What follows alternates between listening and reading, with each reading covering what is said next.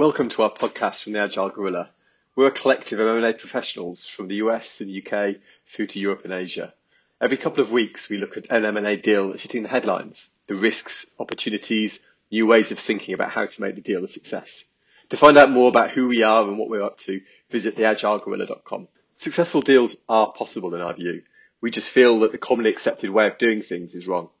Uh, today on the web podcast, you have Ben, Abe, and myself, David, and we take a look at the upcoming integration of DeepMind into Google Brain, nine years after the acquisition.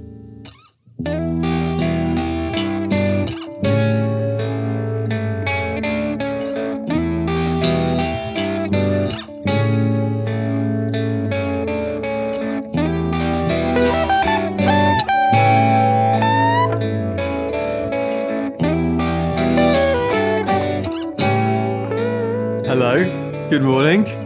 Good morning. So, you know, uh, this topic is of particular interest to me, partly because I was involved. I'm I'm an advisor. I'm involved in a um, machine learning based uh, investment fund, and I'm also involved in a couple of tech things where uh, ChatGPT has come up at the board meeting. Have you heard of these Chuck Norris facts? Like there are these absurd things about Chuck Norris the head of Google AI, Jeff Dean, who is also in this article, yeah. is uh, has a similar set of facts. He is worshipped in the computer science community to the, and I'll read off a couple of them in preparing for this. But just to start the podcast, so I think what we're talking about is the article in the FT that basically has the title Google's DeepMind Brain Merger Tech Giant Regroups for AI Battle. And it showed up on April 28th in the uh, Financial Times. And so that's the topic of today's conversation. So, uh, Jeff Dean, who created or developed, he's the lead engineer at Google and responsible for Google Brain. So, here are a couple of facts about that people make about Jeff Dean. This is sort of within, I got rid of the really techie, geeky ones. But uh, one is Jeff Dean's PIN code are the last four digits of pi which is funny because pi has no last four digits. Jeff Dean, this is a Jeff Dean got promoted to level 11 in a system where there are only 10 levels. And that's actually true. He is the only 11th level engineer at Google because the top two guys, the top engineers are level 10. Jeff Dean can read in binary and write in binary. Um, Jeff Dean's resume lists the things he hasn't done because it's shorter that way. When God said, Let there be light, Jeff Dean was there to do a code review and check the work. When, when Graham Bell invented the telephone, Jeff Dean was, uh, he saw a missed call from Jeff Dean. And then the final one is the speed of light in a vacuum used to be 35 miles an hour, but then Jeff Dean spent a weekend optimizing physics. So this is the guy who's head of Google Brain, which is one of the two parties involved one of the interesting things about this is that this transaction is in fact one that would be very hard to have an AI figure out how to do. The summary of the article is basically in order to prepare themselves for the coming battle or war with other AI developers like OpenAI, Google has uh, suspended its deal or terminated its deal with Demis Hassabis's DeepMind to keep them independent. And in fact, has now they've agreed to merge DeepMind with Google Brain, which is the San Mateo or uh, California-based group within Google. And uh, the whole goal here is to start producing more actionable products and that get released. Because I think for the first time in its career, at least since Yahoo and others fell away, Google is now threatened by the onslaught of AI as a threat to its core search business. So I love this conversation because we're talking about a merger separate from the deal nine years ago. So you kind of strip out the deal making side of it and say, okay, what's left to do? But equally the AI side of things is really interesting. So um, I was reading something uh, things uh, in prep for this, and they reminded me about Xerox and PARC and how all of the explosion in Silicon Valley is because you had all these people and technologies that Xerox said, "Nah, not for us." Uh, and, and ironically, here you've got ChatGPT, which is built on the technologies that Google were developing and published to the public, you know, transformers, just a, a bit of technology that goes into ChatGPT, uh, and also large language models. The whole concept of large language models, you know, really pushed forward by uh, the DeepMind team. It's just they were so focused on other things that they moved on to uh, moved on elsewhere. Other people have like, actually, that's quite interesting. Let's focus on that, and have really made something of it. So you could almost say that Google, through their other bets have actually created these uh, opportunities for other people to attack Google. That is a very good point.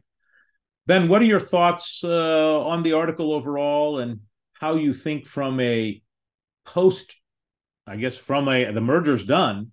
And so I guess now they're going to integrate. And from an integration perspective, how do you see this transpiring? Well, I, have got a couple of things to talk to.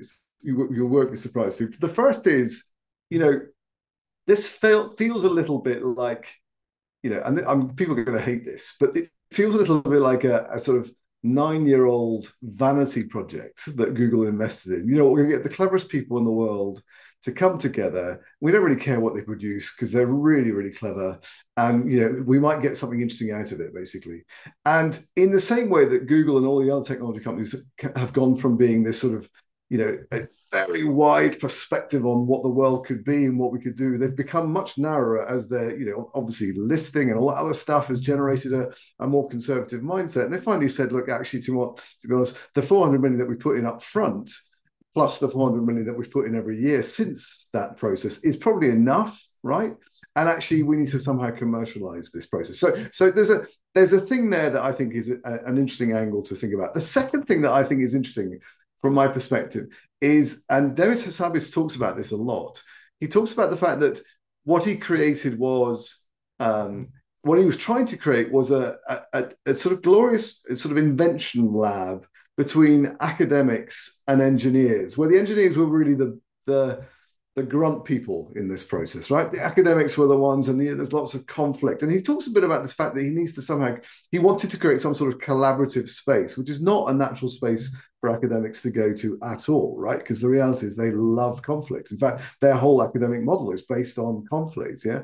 And so, so going to your question again about what does this integration look like going forward, I think you've got a real rock and hard place challenge here going forward in terms of these organizations. Because when you speak, when you hear Jeff Dean speak, all he ever speaks about is engineering, right? And he, he, he means that from a practical, pragmatic perspective on what this is worth to the business. He completely gets the commercial aspect of this. And I think you know, Demis is still sitting there to some extent saying, I need to manage this sort of slightly, you know, uh, introverted uh, group of people who live in their heads. Um, and we're trying to do this co- collaboration model. I just don't understand how that's going to work together. Last thing I was going to say is um, in one of the interviews that I heard heard him talk to was that you know the the the resort. What what did you? So I think he was asked the question: What do you need to be successful at DeepMind? And he said, Well, there's really three things that I think are critical. One is curiosity, which I think is a fairly reasonable one. The second one is humility. So that's really hard for academics because it's not normal for them to go and say, I actually don't answer the, answer the question to this. The answer, I don't know the answer to this question. Uh, that's not a normal state of mind to be. And then the third thing he said, I need a specific group of people. Um, and he called them the glue people who can sort of connect great ideas with people who can make it happen, basically. And he was asked, you know, how many of those have you got in your business? He said, well, you know, of my thousand people, there's maybe you know a couple of dozen that do that including me right? So again we're back to this challenge about how do you create a connection between a bunch of people who probably don't really want this to happen let's be honest right? Because it's much more attractive to be sitting in your own little space and a bunch of people who are determined and probably incentivized to use your favorite term uh, Abe, uh, to make this into a commercial reality. It's interesting. I mean there are a couple of things you touched upon that are worth retouching upon. Um, well, there's lots of stuff that we could retouch upon. There's a couple of that I'll, I'll choose to touch upon. One, the cultural difference. Now, watching this movie AlphaGo, it really talks about how the DeepMind team are not purely doing it for the technical accomplishment of coming up with a transformer model or doing computer science research. They're really trying to win contests, or at least that's what they get publicized for. So, one contest they won was this challenge that they created to beat the world's best Go player. And they did this, and that, that journey is captured in the movie. The second, and probably more important, is they won the uh, 14, they won a contest called CASP 14, which is the critical assessment of structure prediction for predicting the three dimensional structure of proteins, which has been a contest that's been going on. I think it's every two or four years. And so they really build or develop technologies to solve problems. But at the same time, they're ultimately not a profit seeking institution. They're almost like a some cross between an academic well here's what i would say they're almost like a, a nonprofit institution to solve problems in the world using this technology. Yeah. Out on the West Coast, you have an academic research lab run by Jeff Dean, who's really interested in the technical details of the technologies and the computer science underlying. David, yeah. what are you? Uh, so I was going to say the um, uh, one of the key metrics, as you say, when you're an organization like DeepMind, where you don't have profit as ultimate uh, goal, measuring success and measuring progress is hard. So the the, the challenge is, a great example. And the other one they've got is papers. So rather than profit, it's just how many papers you're publishing and what are they getting into. So how many papers have I published into the Nature magazine? That's my metric. Yeah, I think this term that they used in the article, which is they're looking for Nobel worthy accomplishments really struck me. And so that captures the essence of what DeepMind is trying to do. I get the sense that on the West Coast in uh, uh, Mountain View, Google is very focused on beating Microsoft and, and OpenAI and sort of reestablishing their dominance in artificial intelligence. And so one of the, I guess, the head, they've made Demis the head of the whole thing. And so one question is what happens to the talent in the US when the headquarters and the ethos is still in London? Yes. Uh, uh so you got so something like three thousand five hundred people in California in Mountain View, and the great thing there is that is the you know the heart and soul of Google. Um, and now it's being led by someone who oversees a team in London and, and the organization about 1,500. So less than half the size, not in the right location of the kind of heart of the organization, but nominally now the head of this, you know, really important team for the survival of the organization. The other thing I was going to just pursue a little bit on this was uh, one of the interviews again that I've heard Demis talk to, and he's, you know, he's a, he, he's out there. It's quite interesting how much for you know how much he recognizes the need to be the front face of this organization and to make it almost something that isn't scary and frightening, which it probably is for, for, for most of us in terms of the, the implications behind this. He talks a lot to the fact that that someone to to to join this organization you need to have his his his comment was unimpeachable qualities. And then he talks a lot about an ethics board. He talks about this need to have people in this organization that are ethically sound. Like that is a sort of you know uh, a barrier against unethical practice, right? Uh, and I, both of those things I think I find totally fascinating because if you're thinking about him as a a leader of this com- combined organization, which is now pretty sizable, you know, compared with whatever he's run before, we're talking about really significant size of business. The, the, the ability for him to lead something like that through that change process, through through you know a sets of people who probably see each other in in less than uh, positive terms let's put it that way. Certainly the gap between the engineers and the academics might might lead to that. And as you say they've been competing with each other for for god knows how long so it's incredibly hard from that point of view. And they've got this new commercial set of goals. I just think that's a task that would be a challenge for anyone um, but it might be a very significant challenge for someone who you know who's who's come from that that perspective, which is my my my key criteria for success, is that I hire people who I th- I can trust from an ethical perspective. I think that's an incredibly important point. One of the one of the things that gives me hope is I I listened to a podcast uh, Hard Fork, which is about technology, where the host interviewed Sundar Pichai, the CEO of Alphabet. And one of the themes he harped on or hit on numerous times is this element, which is the importance of making sure ethics overrides pure technical accomplishment. And that having these guardrails, especially for a technology like artificial intelligence or whatever it is that we call these language models, um, is critical. And I suspect, you know, Demis is because because DeepMind has already has some of that infrastructure in place. The article talks about how they already have a ethics board and they already have a process for evaluating the ethical implications of some of their technologies whereas you know the google brain doesn't quite have that yet and so i think that this positioning that google is undertaking to basically become a responsible steward of the technology uh, is is probably a what got him the role but also which makes him aligned with the I, what I suspect is the board and leadership of Google overall. Um, the other thing that, that the article gave the impression of is Jeff Dean didn't really enjoy sort of the business decision making of picking projects that are going to work and killing others. He's truly a technical guy and likes developing new technologies and not managing these things. Whereas Demis seems like he enjoys the management and the including the public facing aspects of this. So I, I, think that they got the HR leadership aspects probably right, although there's nuance in integrating the West Coast of the United States with with wherever they are in the UK. Yeah, one of those challenges they've got is um, they've got the uh, the classic thing where you've got senior level people that are have such status and a role in the organization you can't deal with them in a normal way. So you've got you know quite often you know, typical m&a you'd say okay we've got two sets of management teams let's mush them together who's the best we'll do a bit of selection.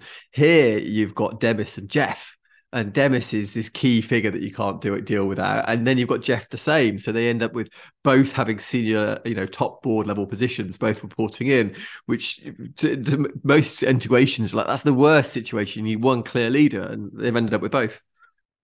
You're exactly right.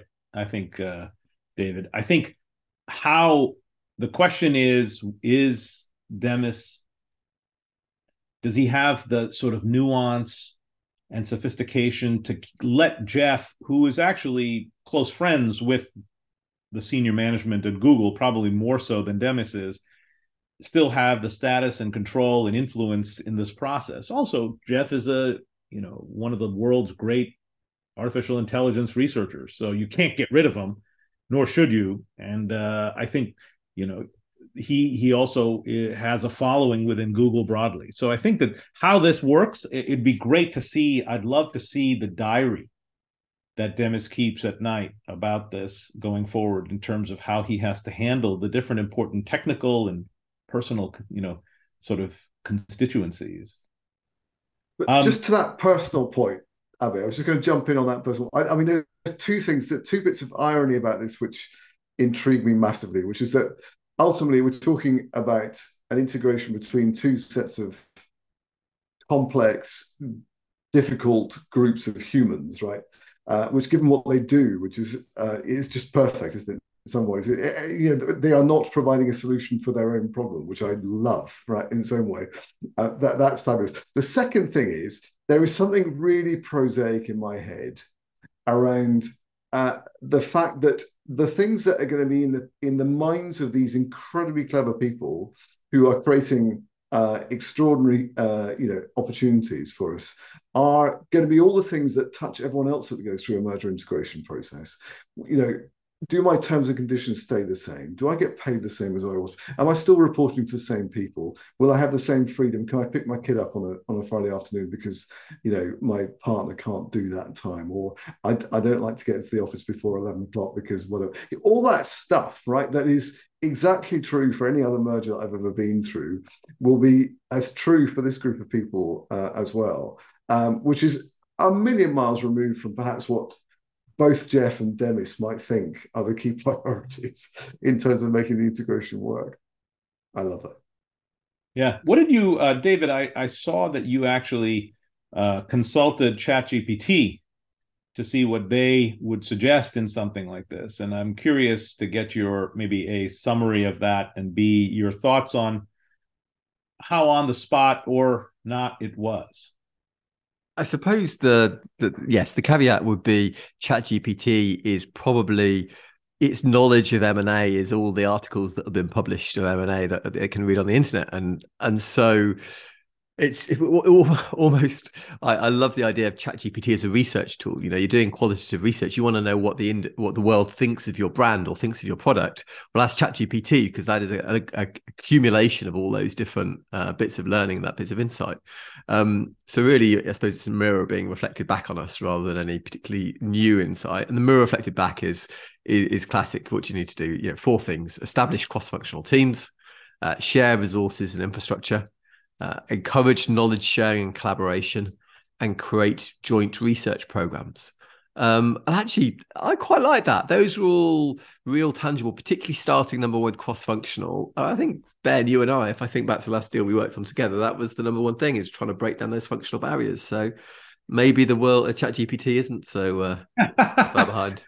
I, I mean, I think what they did is they shoehorned this particular situation into the frameworks applied to broad M&A integration broadly, right? And so where do you think yeah, the, the, only thing about that Abby though is, yeah. is, that we know it fundamentally doesn't work for 70% of the population so of, of the organizations that do it so whether, whether they've taken that into their into the sort of um, the way that they've come up with a recommendation is is an interesting question right because if well, you can you know continue yeah go well and following up on that ben where do you think this set of recommendations that ChatGPT provided is wrong for this particular circumstance?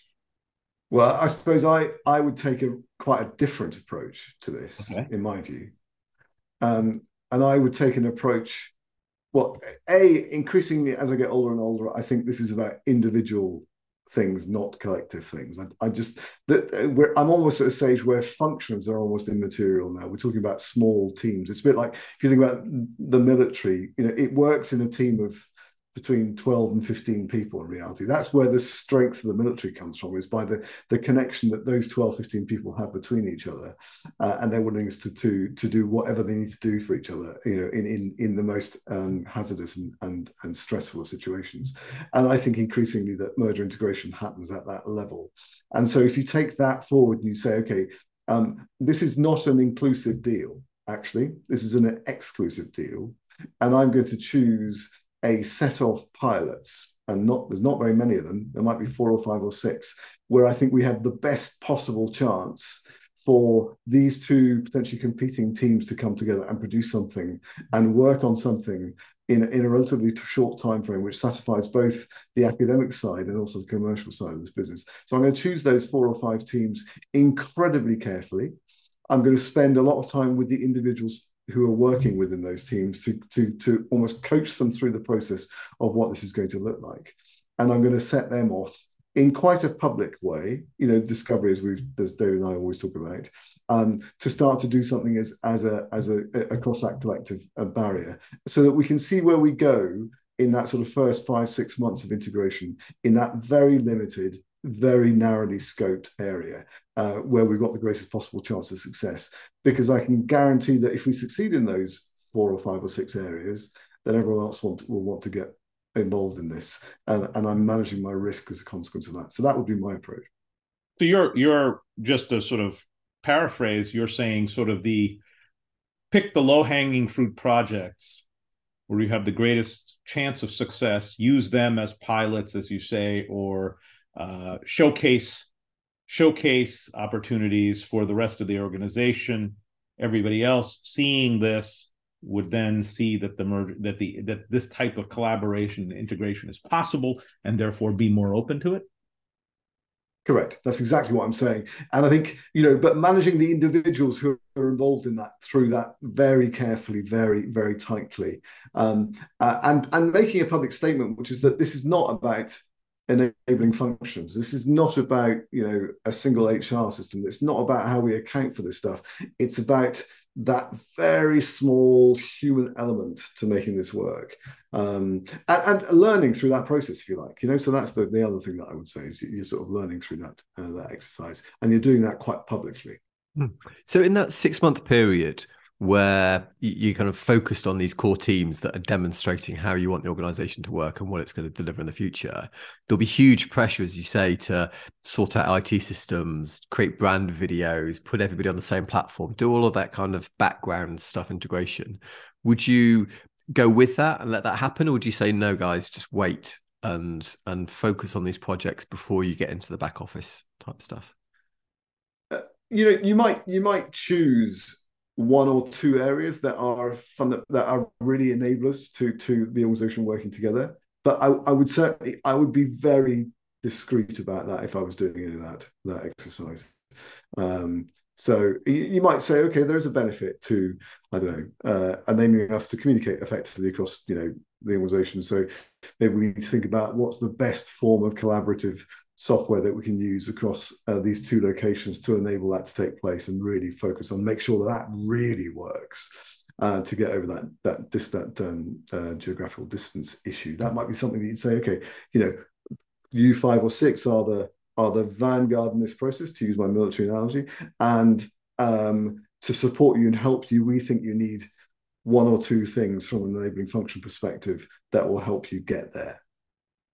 One of the backdrops to this which would make me worried as we uh, if if the organization were to integrate like you're describing ben is the fact that you have this competitive pressure right but in 6 months there could be a gpt-5 or gpt-6 or somebody else may come up with something and this is one of these businesses where the mark i mean the market could completely shift in that time not and and so with that pressure um, I wonder whether a lot of the what I'd call careful, let's get some sort of points on the board, you know, types of projects just don't have the time, right? Because there's pressure to actually put out a product at some point that competes. You know, I know Google has Bard. My and, and I guess the question is, how does that work in the context of the technology industry where markets dramatically change over the course of six months to a year in a way that might leave Google exposed. We're actually working on something significant and meaningful, which has got a time frame to deliver in that in that time frame. So, so the the the the, the backdrop to the process is they're delivering something together. It's just not everyone's going to do that. Right. It's going to be a very small little set of people. Gotcha. What uh, if you had to give advice to anybody, either Jeff or Demis or the people overseeing them and the integration? What types of things would you highlight as would you say sort of critical or things to watch out for or things to worry over? it, it, comes to my point earlier about the more prosaic stuff. I think you actually have to deal with that quite. I don't care how clever or how you know how wealthy you are or whatever it is.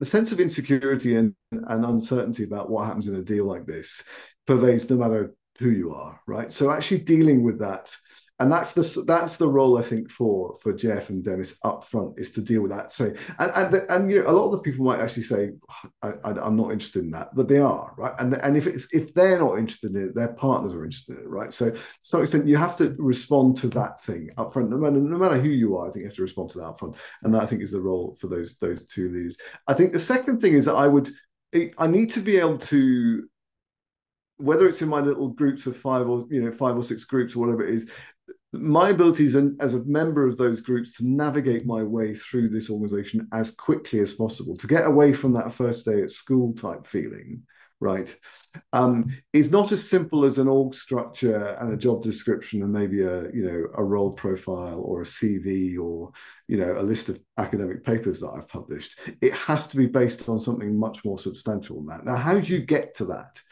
and it comes back to some learning I did um, very early on, which was that you know when I did a professional services merger many years ago, one of the one of the best statistics in terms of success in certain divisions was the travel time that people took. The amount of time that people actually spent on the road visiting each other was a significant determinant to whether they were going to be successful or not. And I think there's something around enabling that to happen in these teams um, so they actually spend meaningful time together really early and get to know each other because that's really the only way you're going to build trust. So those would be my two first things is to say deal with the prosaic and and label those those thousand conversations to take place that i think is sit at the core of any integration process. David thought um so i had two thoughts. I mean you've got the challenge of integrations. You know, I got 5,000 people with completely different values, ways of working, behaviors, mindsets. Okay. You could focus on, okay, let's, let's make this a successful integration. On the other hand, you could completely ignore that and say Google is facing an existential threat here from from everything else. Google is the profit driver that supports the whole of Alphabet. Without it doesn't exist. Therefore, screw the integration. Let's deal with the existential threat in any way, and we don't care what happens to the organization as a result. Um, and that kind of led me to the conclusion. In the middle, you've you've probably got one thing that needs to happen. That's the clarity around what success looks like for everybody. So you've got a team that's focused on papers and you know AGI, just general use of artificial intelligence, and you've got a team that's driving the profitability and advertising. And somehow, you, if I, my one thing would be, I'd be saying, what does success look like for us, and trying to define that for everybody and re reorientate both teams around a common definition of success. Yeah, that's. I mean, it strikes me, and you know, my it strikes me that the one risk that that these two organizations face is that there's a huge demand for AI computer scientists and engineers right now. And so dissatisfaction could lead them, and Google and DeepMind have arguably some of the best people at this. And so one of the things I would think is in the course of this, develop and not to just get to incentives, but develop systems to keep people engaged and happy, not start killing projects very quickly, try to transition in a way that keeps the team and the you know intellectual capital together. Yeah, I love that because that goes back as well to you know the chat gpt is built on technology that was released you know developed by deepmind so it's in uh, uh, and Google Brain. Um, so it's almost something they've created. And the same by creating the merge of these two teams, arguably there's only about 20,000 people who actually have got the skills in AI and in, the, you know, somewhere between 10 and 20,000 say. They've got 5,000 at Google. Actually, by this merger, spitting out another 2,000 engineers who really know what's going on could dra- drastically transform AI again in another way that Google doesn't want. I think that's right. There is this leakage risk let me uh, wrap things up by when do you think we will have some sign? What is the time frame when we when you think we will have some sign whether this integration is going well or not? What's the time frame? I think it's both short term and long term. I think short term, if you get a lot of noise in the marketplace, people leaving, that that generates a lot of uh, uh, uh, of challenge, and, and it makes it more not more likely that others will leave. Um, but if it's very quiet for the next six months, a year or so, that's a positive sign from my perspective. And then I think you're, you're probably talking a sort of three to four time year time horizon for this for, to, to see whether those teams have actually come together and uh, and started to do something meaningful. David, for me, I'd say probably six to 12 months and the metric being products released as in the perception in the market that google have been playing around with alpha you know deepmind have been playing with alphago and all these other things. Actually they need to show they can deliver product. Great. Well thank you both. Thanks very much for listening. We love hearing from you. If you've got any ideas comments or critiques please just let us know via twitter or uh, linkedin. Thanks also to Sarika for providing the music. See you soon